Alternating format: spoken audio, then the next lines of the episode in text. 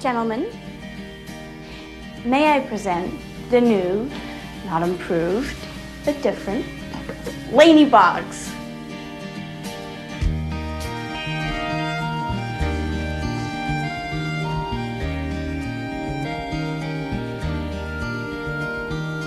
Laney!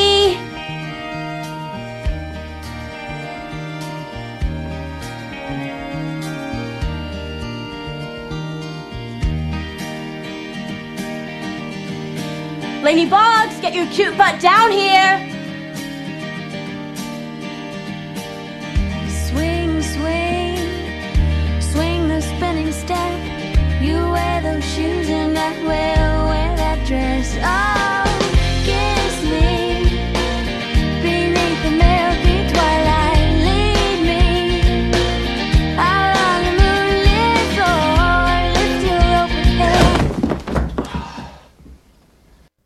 1월 25일 목요일 FM 영화 음악 시작하겠습니다. 저는 김세윤이고요. 오늘 오프닝은요. 1999년 영화죠. She's All That에서 Kiss Me, 셰익스펜스 넌더 리처의 노래였습니다. 이 영화와 그리고 이 노래 아 맞아 맞아라고 어, 떠올릴 수 있는 분들이 계시죠. 2238번 쓰시는 분이 그 세대인가 봐요. 노팅힐의 She가 얼마 전에 나올 때 문자를 보내셨어요. 그 노래를 듣다가 오랜만에 그 무렵의 로맨틱 코미디들이 떠올랐어요. 그 중에 영화 She's All That의 Kiss Me 듣고 싶습니다. 라고 해주셨습니다. 이게 전형적인 정말 그 시절 로맨틱 코미디의 줄거리잖아요. 지금 이 She's All That의 줄거리를 찾아보면 어, 세월의 흐름을 느낄 수 있습니다. 왜냐하면 이제는 쓰지 않는 단어가 등장합니다. 킹카. 고등학교 킹카. 예.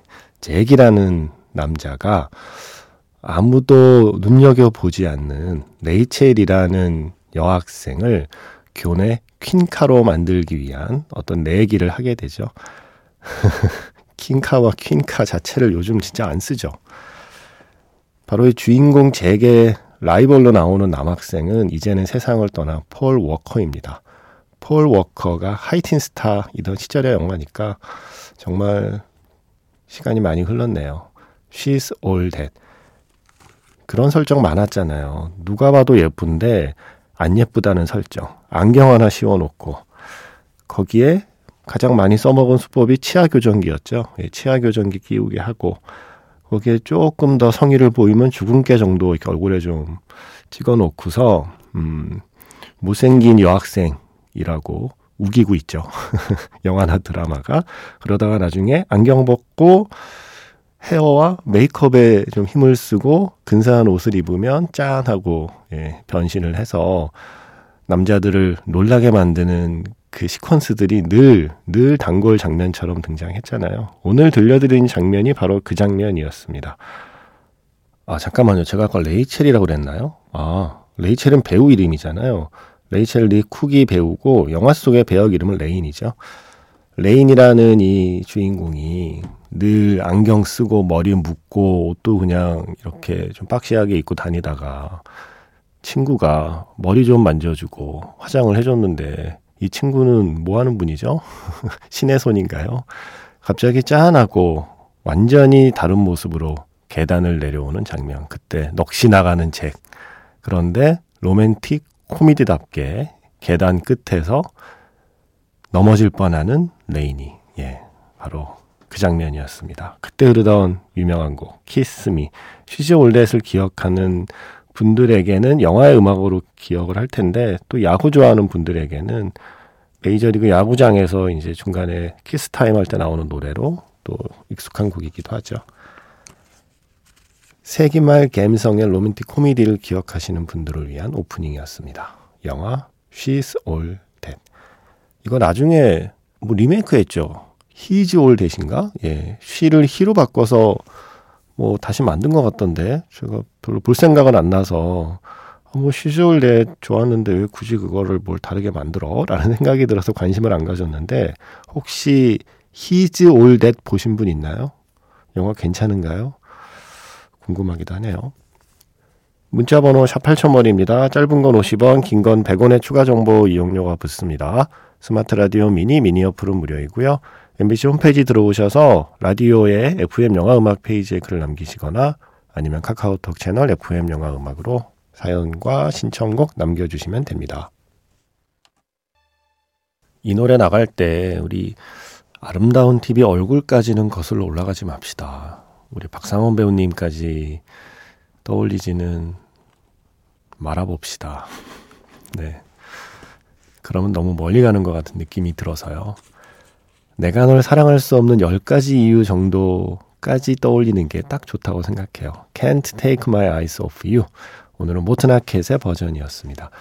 앞에서 쉬소울댓의 키스미를 신청해 주신 2238번 쓰시는 분께서 이 노래도 같이 신청해 주셨어요. 내가 널 사랑할 수 없는 10가지 이유. 히스레저가 운동장에서 이 노래를 부르는 장면. 이 영화도 1999년이네요. 쉬즈 올댓도 1999년. 노팅힐도 1999년. 와. 진짜 로맨틱 코미디에 찬란했던 1년이었군요. 드류 베리모어, 저 25살의 키스 같은 거 좋아했는데 그 영화도 1999년이에요. 혹시나 해서 노래 나가는 동안 찾아봤더니, 와, 진짜 로맨틱 코미디 전성시대였습니다.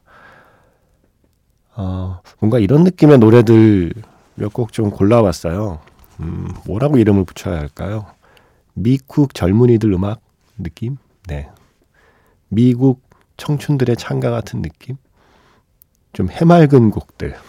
제가 미국 하이틴, 예, 영화들을 좀 떠올려 보면서 어, 몇곡 골라봤습니다. 자, 오늘 하루 좀 무겁고 가라앉았던 분들, 예, 지금부터 들려드리는 곡으로, 어, 무거웠던 마음에 풍선을 좀 매달아 보시죠. 자, 먼저 시작은 티모시 샬라메가 주연한 영화 Miss Stevens에서 아메리카의 Sister Golden Hair. 나는 말이야, 작은 것에서 기쁨을 찾아. 치즈버거 같은 거 말이야. 정말 맛있잖아. 비가 내리기 10분 전에 하늘. 웃음이 수다로 변하는 순간, 그리고 편안히 앉아서 담배 한 대를 피우며 즐거운 순간을 보낼 때, 네. 아, 이런 대사가 그때는 왜 그렇게 멋있게 들리는지요. 에단 호크가 해서 그랬을까요? 네. 레이나, 23살까지 네가 되어야 할 것은 너 자신이야. 뭐. 잊혀지지도 않는 그 숱한 대사를 남긴 영화 청춘 스케치, Reality Bites. 제 기억에 비디오 가게에서는 위노나 라이더의 청춘 스케치라고 되어 있었어요. 그때 편의점에서 다 같이 이 노래에 맞춰서 춤을 추는 장면 잊지 못하죠. 낵의 My Sharona였고요. 그 전에는 톰 행크스가 연출한 영화 데싱 유드에서 데싱 유드 더 원더스의 노래. 어, 그리고 그 전에는 Miss Stevens에서 아메리카의 Sister Golden Hair였습니다. 뭐 그 시절 청춘 영화가 꺼내면 이제 Clueless로 가야 되는데 아 일단 여기서 멈추겠습니다. 윤한호 씨 즐겨 듣는 월말 오디오 매거진 클래식 코너에서 코른골드의 음악을 들었는데요. 코른골드가 존 윌리엄스에게 많은 영향을 미쳤다고 하네요. 이 음악을 들으니 바로 아하 하게 되었습니다. 코른골드의 영화 Kings Row 메인 타이틀 신청합니다. 라고 하셨어요. 코른골드에게서 존 윌리엄스가 영향을 받았다 정도는 저도 알고 있었는데 이 Kings Row라는 영화가 어떤 영화인지는 구체적으로 저도 알고 있지 못했거든요. 그래서 이참에 한번 찾아봤어요. 음, 국내 제목은 폭풍의 청춘이네요.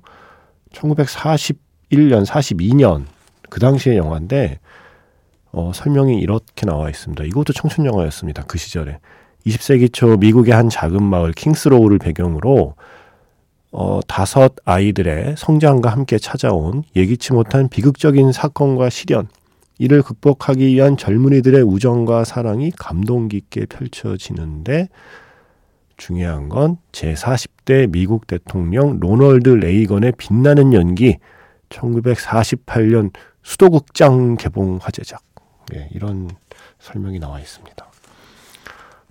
어, 저는 본 적 없는 영화지만 그 당시의 청춘 영화, 1940년대의 청춘 영화, 폭풍의 청춘, Kings Row의 메인 타이틀이 에리히 볼프강 코른골드라고 하는 음악가의 음악이거든요.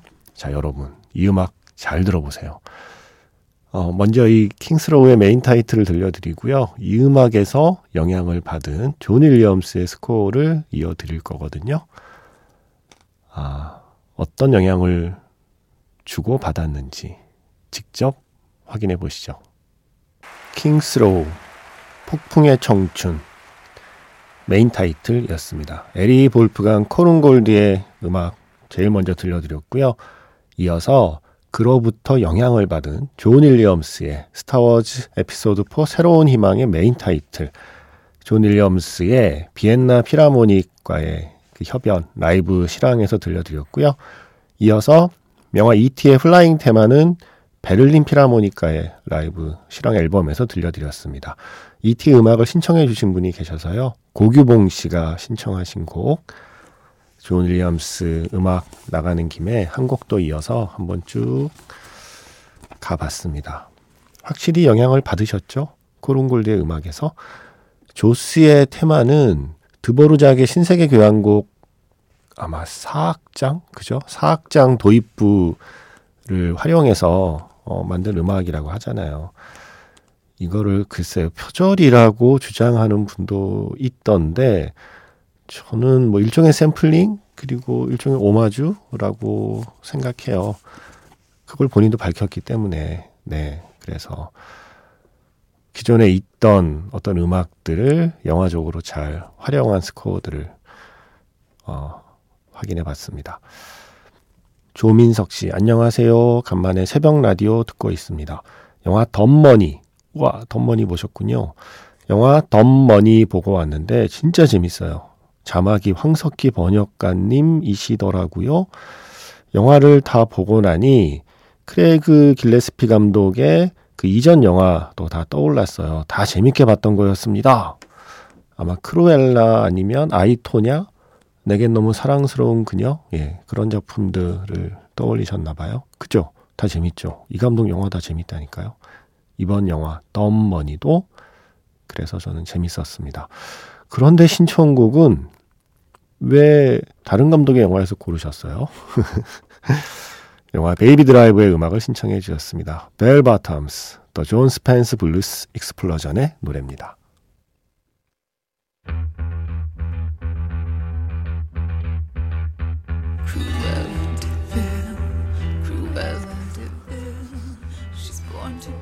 Baby Driver의 Bellbottoms에 이어진 곡은요. Zombieland Double Tap에 쓰인 곡이죠. 메탈리카의 Master of Puppets였고요. 오늘 마지막 곡은 아까 Dumb Money 재밌다고 하셨잖아요. Dumb Money를 만든 크레이그 길레스피 감독의 전작 Cruella의 음악입니다. Call Me Cruella Florence and the Machine입니다. 지금까지 FM 영화 음악 저는 김세윤이었습니다.